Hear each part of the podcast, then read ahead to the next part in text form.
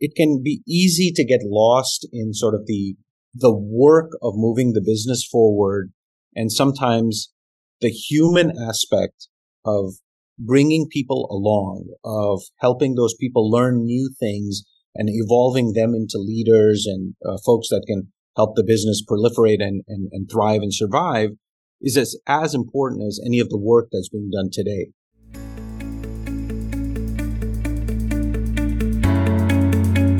Welcome to the Second in Command podcast, produced by the COO Alliance and brought to you by its founder, Cameron Herold.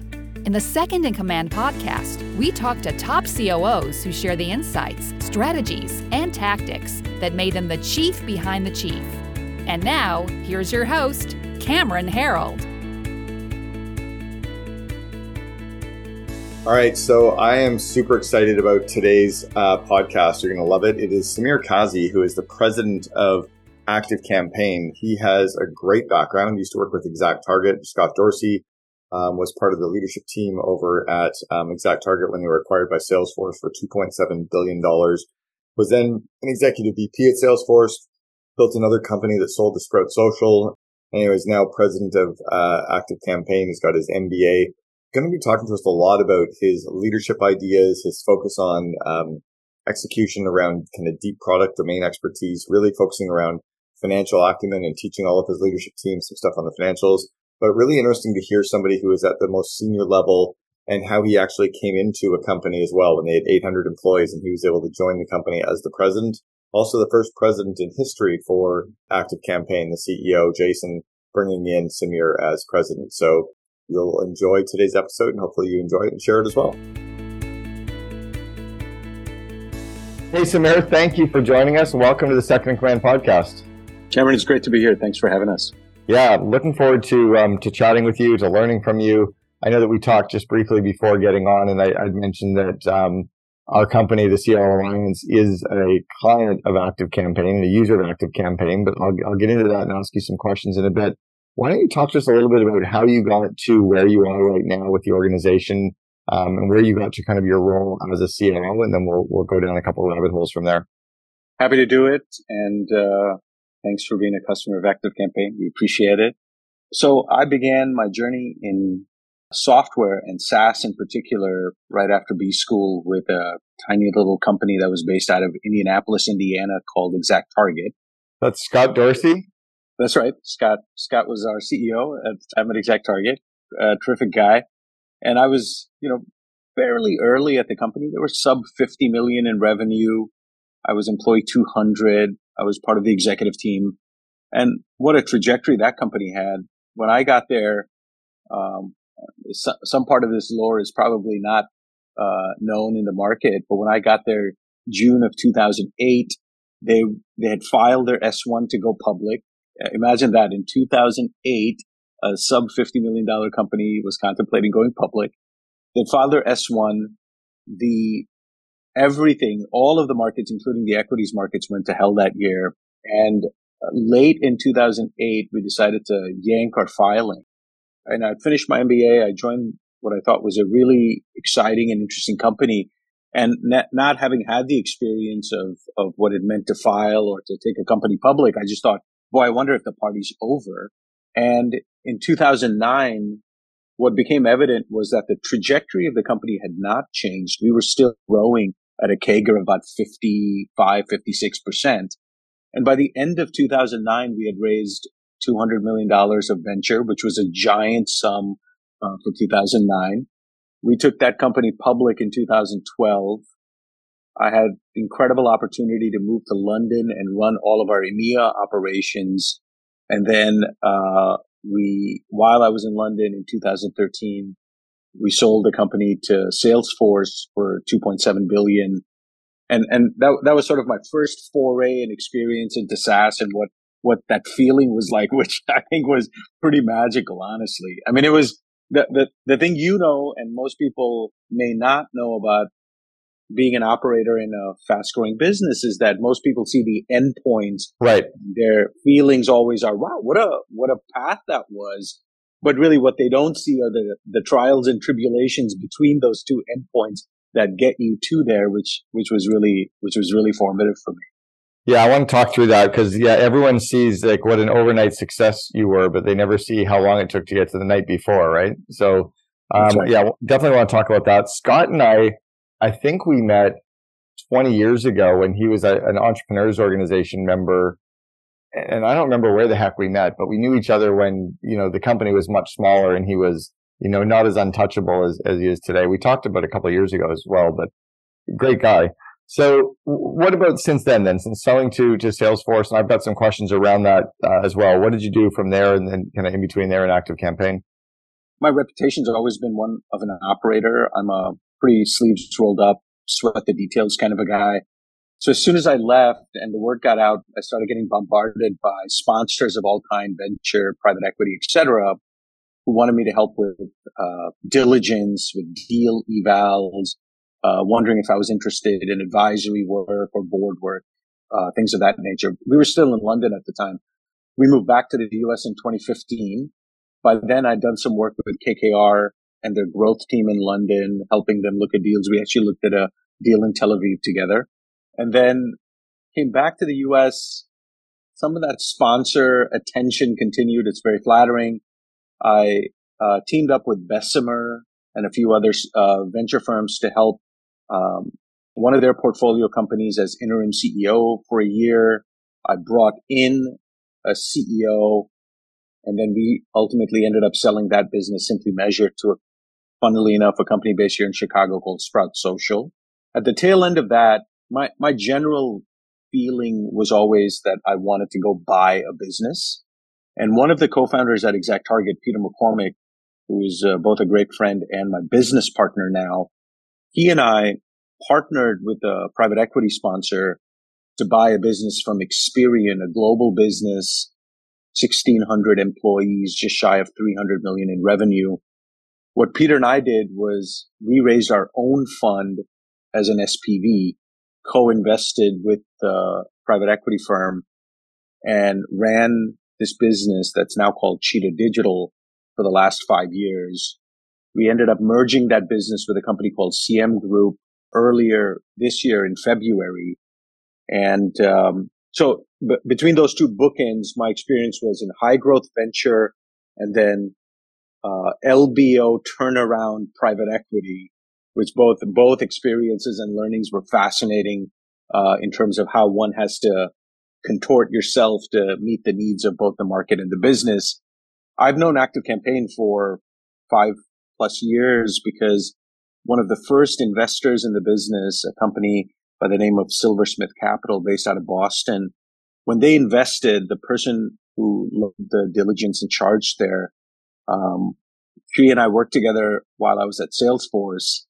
And then when he invested in Active Campaign, he reached out to me and told me about the Chicago based interesting little $30 million company that he was uh, investing in when when the opportunity came around earlier this year, and when Jason, our CEO, and I started chatting, there was lots of familiarity, and I've been in this Martech space for 14 or 15 years now, so it seemed like a very natural fit. Is Active Campaign still privately held? Indeed, it is. Okay. What was it like working with Bessemer, and what was it like working with KKR? I mean, the, the KKR that I knew was like from the you know late 80s. I mean, they're a different firm now, aren't they? It's so funny. I, the first time I ever walked into a KKR office in London, I sat down, uh, I met the partner and the then, uh, VP, uh, these two gents. And the first question out of my mouth was, I'm like, I looked around, really fancy office. I just said, this is KKR, right? Barbarians at the gate, KKR, yeah. like that KKR. yeah. and, and they're, you know, they're, they're a little younger than I am. They're, they're both like, yeah, I'm like, so don't you guys buy giant companies using leverage and then try to like, you know, optimize them? Why are we talking about a growth investment? What's going on? And what I'd inadvertently fallen into was the fact that KKR has back then in 2014 decided they wanted to get into the growth investing business. And what they did at the time was they took $500 million off their own balance sheet in Europe and started investing in you know, sort of early stage but growth focused businesses. And I just thought it was the most incredible thing. Since then, they've probably done, I don't know exactly, maybe two or three growth funds and have their portfolio of growth investing extends not just in Europe and EMEA, but in the US, in Asia.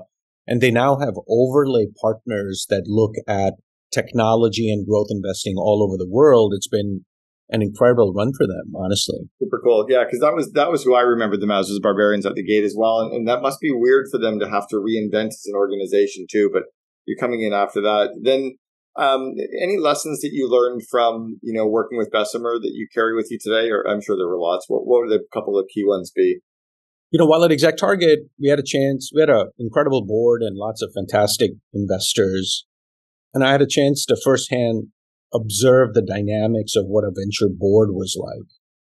With Bessemer, the proximity, because of my interim CEO status, the proximity became even closer, but in the context of a business where growth was declining and the venture investors who had all come in at different points in time in the life cycle of that business were trying to decide um, what to do with that business. It's not dissimilar to what's happening in market right now with a number of venture businesses where growth isn't what everybody anticipated it to be.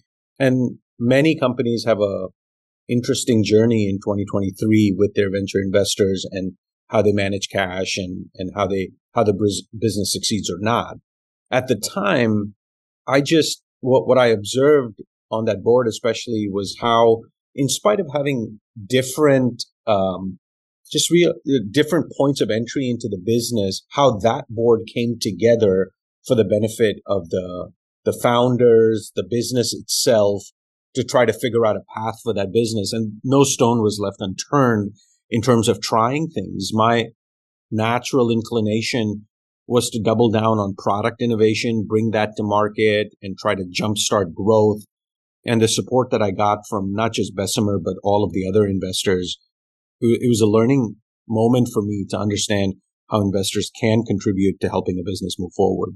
Interesting. All right, last question kind of about your background, and then I want to ask a couple more questions about Exact Target, and then we'll fast forward to, to where we are today. But doing your MBA, what do you think you pulled from that experience? And I don't hear as many um, of the 20 somethings talking about going to business school anymore. Why is that? Or are you noticing anything there? There's a lot in that question there, Cameron. So I'll say this. My B school experience was excellent in that what became evident to me very quickly in my time there was that those two years were an opportunity to really get to know my cohort well and learn from them, get deep in technical skills that I didn't have. I have an engineering background. And so finance, accounting, uh, entrepreneurial finance, valuations, those things weren't core to sort of my toolkit that I had. Uh, and then lastly, that the piece of paper, that the credential meant something in terms of creating momentum for one in the marketplace. The best evidence of that was I met Scott Dorsey way before I ever joined Exact Target through a mutual introduction. He and I went to the same business school and th- that mutual connection helped us to stay connected after that, which was really interesting. So in, in order of priority, those three things. But the thing that most people don't know is that I spent independently during B school applying my B school learnings towards thinking about a SaaS business in a time when not many people were thinking of SaaS. This was 2006, 2007. I'll go out on a limb and say that in 2006, I knew Salesforce's income statement probably better than 90% of people at Salesforce at the time.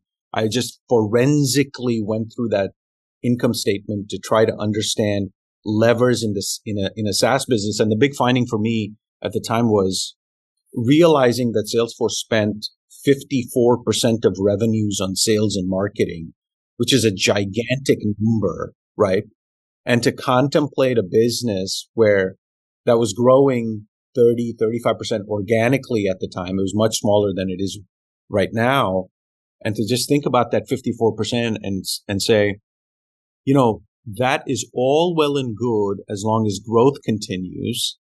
But the minute growth stops or slows down, the board's direction will be to pull back that lever of expenses that are all OPEX below the gross margin line and let those dollars flow down to EBITDA. The inspiration of that thought process was John Chambers at Cisco, who very famously, even in the in the early 90s, said that 92% of all Cisco revenues came from the channel. And back in 2006, Salesforce didn't really have a great partner ecosystem, a channel, a network like that. And, and my big idea at the time when no one was thinking about SaaS was, what if you built a partner that did some of the professional services that Salesforce was hungry for, but really it's eh, that partner's expertise was activating an, a distribution channel for a large ISV and then having a dual prong valuation technique, one that was services based and one that was SaaS reseller based. Uh, I was really excited about it. I wrote a business plan around it, graduated. My wife was pregnant with our twins. I told her that I was quitting my job to go raise money for a startup. Uh, she looked at me shocked and said, go for it. Uh, I look back at time and I realized I was naive. There was no way I was going to raise money, but, and it is a very different market than it is right now or a few years ago. But in that process, I got to meet Scott and then the rest is history. Amazing. All right. So fast forward to kind of where you are today. What was it that got you to join Active Campaign and why do you think they, they came after you? I mean, I don't imagine you saw a job posting on Indeed. I was, um, I was having a lot of fun, uh, while my last company's transaction process was in motion. I had just come out of a pretty intense five year uh, slog of turnaround, market shaping, etc. And I was taking some time to just reconnect with myself as a human being, reconnect with my kids, get back in shape, uh, do all of these things that happen as part of a midlife crisis. Uh, it was fantastic. I traveled. My wife and I traveled. It was great. And uh, very fortunate. I started getting inbounds from really high quality recruiters. And one of them, uh, Evan Grossman at True, reached out to me to talk about this particular opportunity. And he said, look, there's this, I don't know if you know, there's a Chicago based company. They're looking for a, a president. And he said, how do you feel about that? I said, I'd love to explore it. And he said, why, why the, why the enthusiasm? And I said, I know the space very well. I've just come out of a CEO job where I've learned a lot and I feel like I could be helpful, but it would be helpful for me as well to take a little bit of a step and be surrounded by a team. The reputation of the company proceeded, meaning is a growth business that had grown very rapidly in the three or four years leading up to me uh, getting the opportunity in hand. And then I had a chance to speak with Jason, uh, Jason VandeBoom, our CEO. He and I spoke for four or five months about the opportunity every few weeks we'd have a, a little chat in this conference room about the state of the business, what was going on.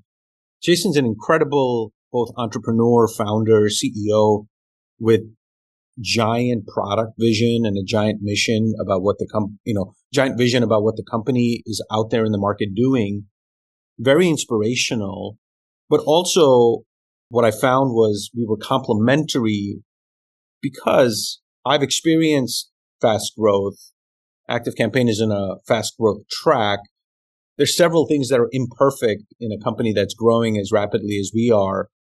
My deep passion in life is to go fix things and optimize them for even better growth. And what we found in our conversations was I've got some expertise. The company has some need. Uh, Jason and I have very good chemistry and our ability to work together to to partner together to really impact the business seem to have a lot of potential. So I'm now six months into my adventure here. How did you how did you divide up the roles and responsibilities between CEO and president? You're you're president of the organization. How did you divide that up?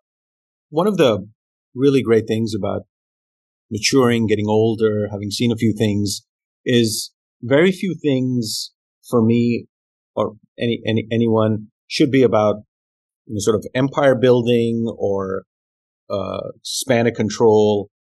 For me, what I said to Jason was, I'm really, I'm about the improving the growth trajectory and about making decisions to improve the business more generally. And I, I care deeply about that. And to that end, whatever he wanted in terms of construct was okay with me as long as I had an opportunity to ask a bunch of questions, go deep into any part of the business and then prioritize things that needed to happen. So the ultimate division of power was purely just a conversation. This is the first time Jason's hired a president. And so I feel very respectful of what he's accomplished as a business. And so, um, I just asked a bunch of questions and I said, with, with lots of specificity. So when he would talk about a project, I would say, perfect. Do you want me to own that and for you to have oversight or do you want to own it and for me to suggest things that you should do with lots of different topics and then we would just agree on what that process would be. It's a really cool iterative process too. All right, so so we understand that part. How many employees are at Active Campaign now? We are just, shy of 800. You just shy of okay, smaller than I thought it would have been. I, I would have thought you were in the thousands. So that's a nice size, actually.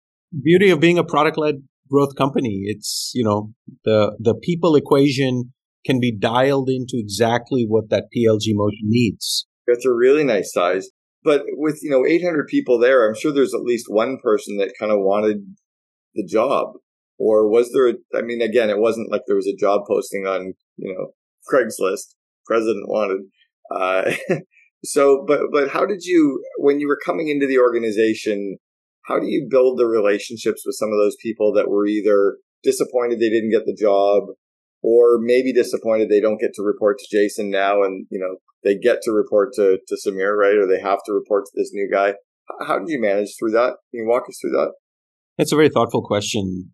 So I think to hit the second bit of your question first, in the early days of being here, one of the things that Jason said to me was, Hey, here's, here's the reporting lines, but I'm also going to continue to do one on ones with these individuals, sort of trying to test to see what my demeanor about that would be. And I was like, great. I said, uh, there is no reason to shake things up in a manner that would make people uncomfortable or draw hard lines. Like we just have to be thoughtful about the change management process. And uh, as part of that, if it's more comfortable for you and more comfortable for them, for you guys to continue to be in more structured conversation, I have no issues with that. As a matter of fact, what I would say is what my job generally is to create lots of bandwidth for you, Jason, mentally, so you can focus on the things that are also important to the company. And I think what will naturally happen is over a period of time, assuming that all of this clicks in, again, it was early days, that you can make a decision whether you want to continue to do that in such a structured manner or not. Uh, and I think that's worked really well for us. So number one, to hit the first part of your question more directly, I'd say there's, there's really two parts of that. The first one is just conversations matter. The individual connection matters.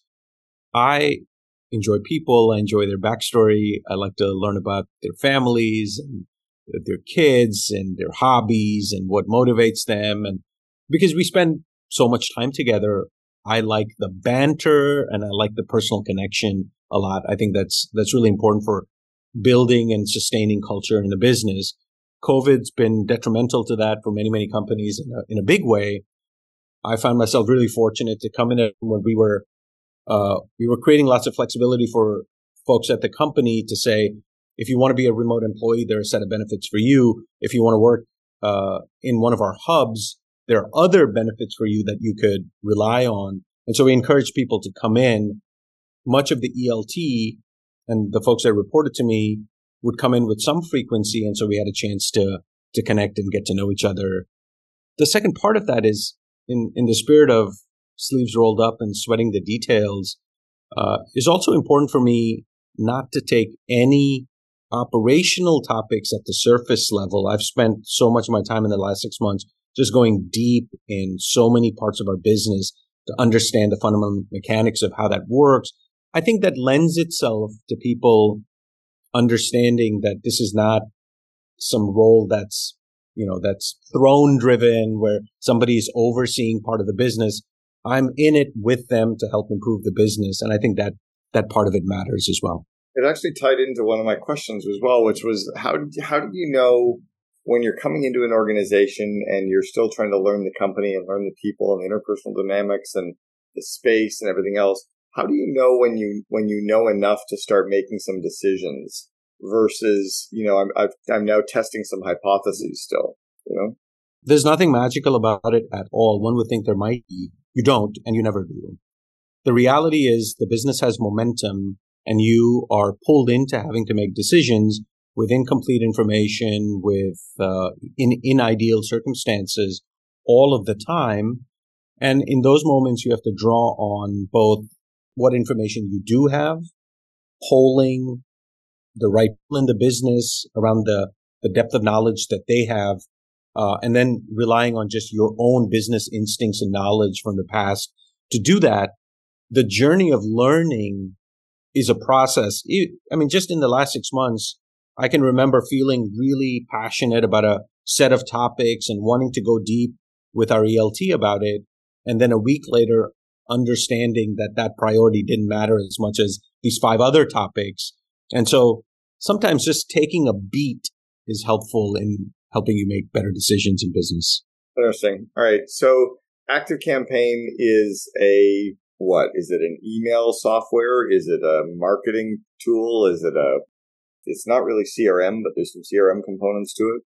It's a fascinating platform. It's a customer experience automation business. And I say that very deliberately because if you try to dissect each of the things we do, sure, you can think of it as a, a B2C email platform or a B2B marketing automation platform or a, a CRM with evolving Salesforce management capabilities or an integrations platform or a automation platform. What I've really internalized about our mission as a product led growth company is that there's a bunch of technology that's available to the largest, most sophisticated enterprises in the world. Uh, whether you take, whether it's Salesforce or, or any other large ISV in the market, our mission really, and it's really both unsaid and maybe a little understated, is to democratize the most sophisticated technologies for every business person in the world because our customer base, 185,000 accounts strong, is everybody from the solopreneur to a micro business to a small business to mid market businesses and larger. Our platform capabilities are on par with some of the most sophisticated companies in our domain, but we make it accessible and available to everybody. And then our mission is to help them solve business problems using our platform. So you're right. There are some companies that primarily use our set of products just for promotional email marketing. Mm. But the sophistication journey many of those co- companies are on, we help to influence that a little bit because when you have a list and you upload a list and you send a bunch of email, the very next question that we ask is, Hey, are you personalizing these messages? And then, oh, you can just do the subject line or content within the message. Then the evolution is if you do that with such frequency, you, you know, let's say you do it every few weeks or every week, let's just automate all of that and get that operational overhead off your plate so that the acquisition of subscribers, the management of those subscribers, sending those messages, collecting all of the tracking data, let that all be operate, uh, uh, automated. That to me is our special sauce is helping indiv- individuals who you know, unlike large enterprises where they have dedicated teams doing marketing, most folks in a business like yours, Cameron, or other solopreneur or small businesses, that one individual is doing 50 things during the day, yeah. all in service of running their business. Anything that can help them automate something so that they can just put that on the shelf and not have to think about that for a month or so can be massively beneficial. We take a lot of pride in helping our customers do that. Well, and also massively sticky for your customer retention as well. I mean, if you if you can get us using your product and getting stuff automated with our with either the pre-purchase or purchase or post-purchase part of the cycle, um, you've got us right. Like we're not leaving at that point either. That's right. Is there any community for active campaign users? Like, is there a Facebook group that you know your users are a part of that you guys are stirring the Kool Aid with, or is it all just one-on-one engagement between your you know your reps and and the, the users? there there there is a community and and Meg Meg who's been with the company a lot longer than I can can weigh in on some of those topics. I would say the thing that I've found works very well is a thing that we've just restarted at the business that we call study halls. Mm-hmm. So we host these gatherings in cities all over the world where active campaign users can come in. We do a little education session. There's a networking opportunity for many of our customers to hang out together. Sometimes prospects attend those sessions, learn about the product, um, and it's massively beneficial to the community at large. The other way, what we find in terms of creating connectivity between the community is we run these content sessions that are webinars or scaled onboardings that are group sessions that you can join virtually. They're all available for free where you can learn about the product and interact with each other as part of this. And I find that to be massively helpful.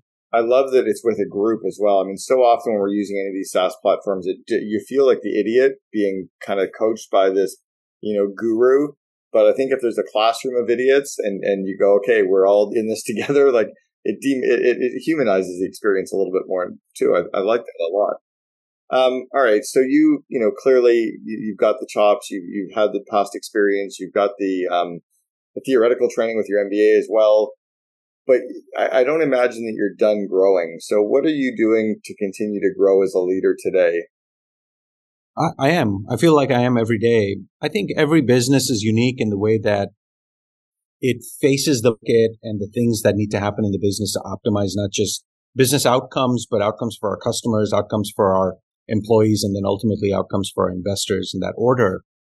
I'd say that this process of optimizing both business processes, um, optimizing levers for returns to the business, et cetera, a very important part of what we do.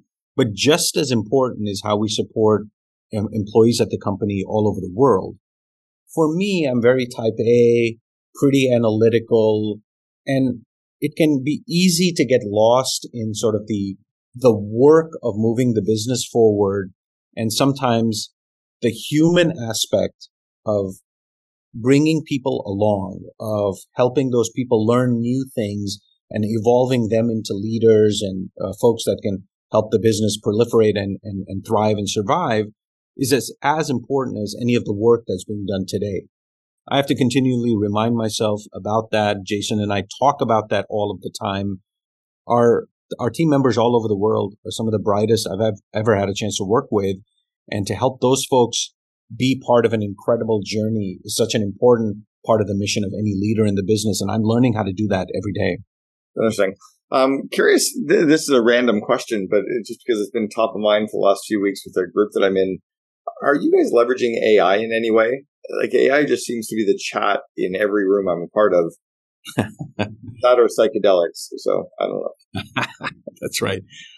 We are in experimental ways in the business today. And the reason I say that very deliberately is because so much of what we do for our customers is about helping them optimize their own operations. And in the early stages of that sophistication, it's just about business rules. If this, then that, right? In the background as part of our r&d organization what we're looking at with ai is how the product itself becomes much more predictive so that while observing a user's journey through the product the product can by itself just prompt you to say let me automate those last 10 steps for you or if i've observed you doing x the very next five things you need to do are y a b and c i can just make that happen That'll be cool. Yeah, when that when that when software starts learning and can can adapt for us, that would be really freaking cool. And we're we're on the precipice of of making that happen for all of our customers. My Excel spreadsheets could like format themselves. it's coming. That's really interesting. I never thought about that. That's super intriguing. And but you can see how just from the process of just automation to binary, if this then that decisions to having the machine learn and apply its learnings in some statistical manner, that's not a very far leap. No, and, and by the way, if this then that is a great software tool. I'm sure you know it with Zapier, right? Um, all right, thoughts around around your emerging leaders. I mean, I think my my core belief that a leader's job is to grow people. I, I kind of get the feeling like you you're aligned with that. Do you have any thoughts around your emerging leaders at Active Campaign, and what do you do with that group? So the the thing that I'd add to this idea that a leader's job is to is to develop people and bring them along. I agree with that. I would say that for me, the bias is deep sort of immersion into the nature of the business. And in many cases, even when a person's functional role is not connected to finance, uh, in some cases, or in many cases in, in a business, my own passion is to bring those individuals very close financial operations of the business because you take smart people who are doing their function really well. And then when you overlay the aspect of how financially the business operates, incredible things can happen. And it also creates value for them as an individual, changes their trajectory as an individual in the market. And generally what I see, my, my own belief in fast growing businesses is that every day we have an opportunity to write a story. And that story is about strife, overcoming challenges, the grit necessary to get past uh, important things that are happening, learning new things, accomplishing business goals. That opportunity to do that exists with leaders across the business and not just leaders, but folks at all levels in the business. And really what everybody is doing every day, not just at Active Campaign, but every fast growing successful companies that they're adding to their story. Because at the end of the day, someone, you know, who runs a podcast is going to ask them about their story and they're going to have a narrative that could be interesting and then also very deep, deeply impactful for themselves. I see my mission, uh, Jason sees it the same way. Many of our ELT do. We're growing the next generation of SaaS leaders, the next generation of MarTech leaders, the next generation of finance leaders to make an impact in industry in the world. Yeah, I love that. We used to at, at 1 800 Got Junk, we did open book financials with all of our employees every month and we taught them the P&L and the balance sheet and the key ratios. But we also tried to teach them how to take the same ideas and bring it into their personal life. Interesting. How to have a household budget, how your household P&L works. And I was talking to an employee recently, like, oh, I need more money. I'm like, no, you, you just need to stop buying six big screen TVs for your, you know, you don't need all the stuff that you're buying yet. Like, um, there's a bit of a teach them that part too. All right. I want to go back to the 21, 22 year old, you know, Samir, you're just starting out in your business career. What advice would you give the younger you that you know to be true today? So I'm an, I'm an immigrant to the U.S. I moved to the country when I was 17, I went to engineering school. And as a course of my academic career, I had to step back from academia for a few years because I, because I couldn't afford to go. And I've worked full time since I was 18. I didn't graduate until a few years after being 21, 22, but my sort of professional career has been going on for, you know, I owned a little business in college. I, I worked for consulting firms, etc. But when I look back at that time, really some of the big lessons uh, outside of observations, the lessons really have to be financial. It has to do with how saving really matters, how uh, real estate matters, how like personal finance things can really improve the quality of your life moving forward. From a business standpoint, it's a topic that I internalized later in life, but it has to do with sweating the details. I'm a big believer that being a specialist matters and that very often young people try to bypass being specialists into being journal, uh, generalists because they want a title of some sort, manager, director, VP, whatever the case might be.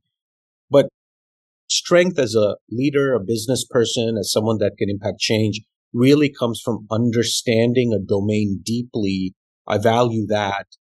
Uh, I would have started earlier in that journey if I'd understood that earlier, but I'm happy to bring that to light now. Well, I think I think you're doing just fine, Samir. You're doing just fine. Samir Kazi, the president of Active Campaign, thank you very much for sharing with us on the Second Command podcast. You've been listening to Second in Command, brought to you by COO Alliance founder Cameron Herold. If you enjoyed this episode, please be sure to subscribe. For more best practices from industry leading COOs, visit COOalliance.com.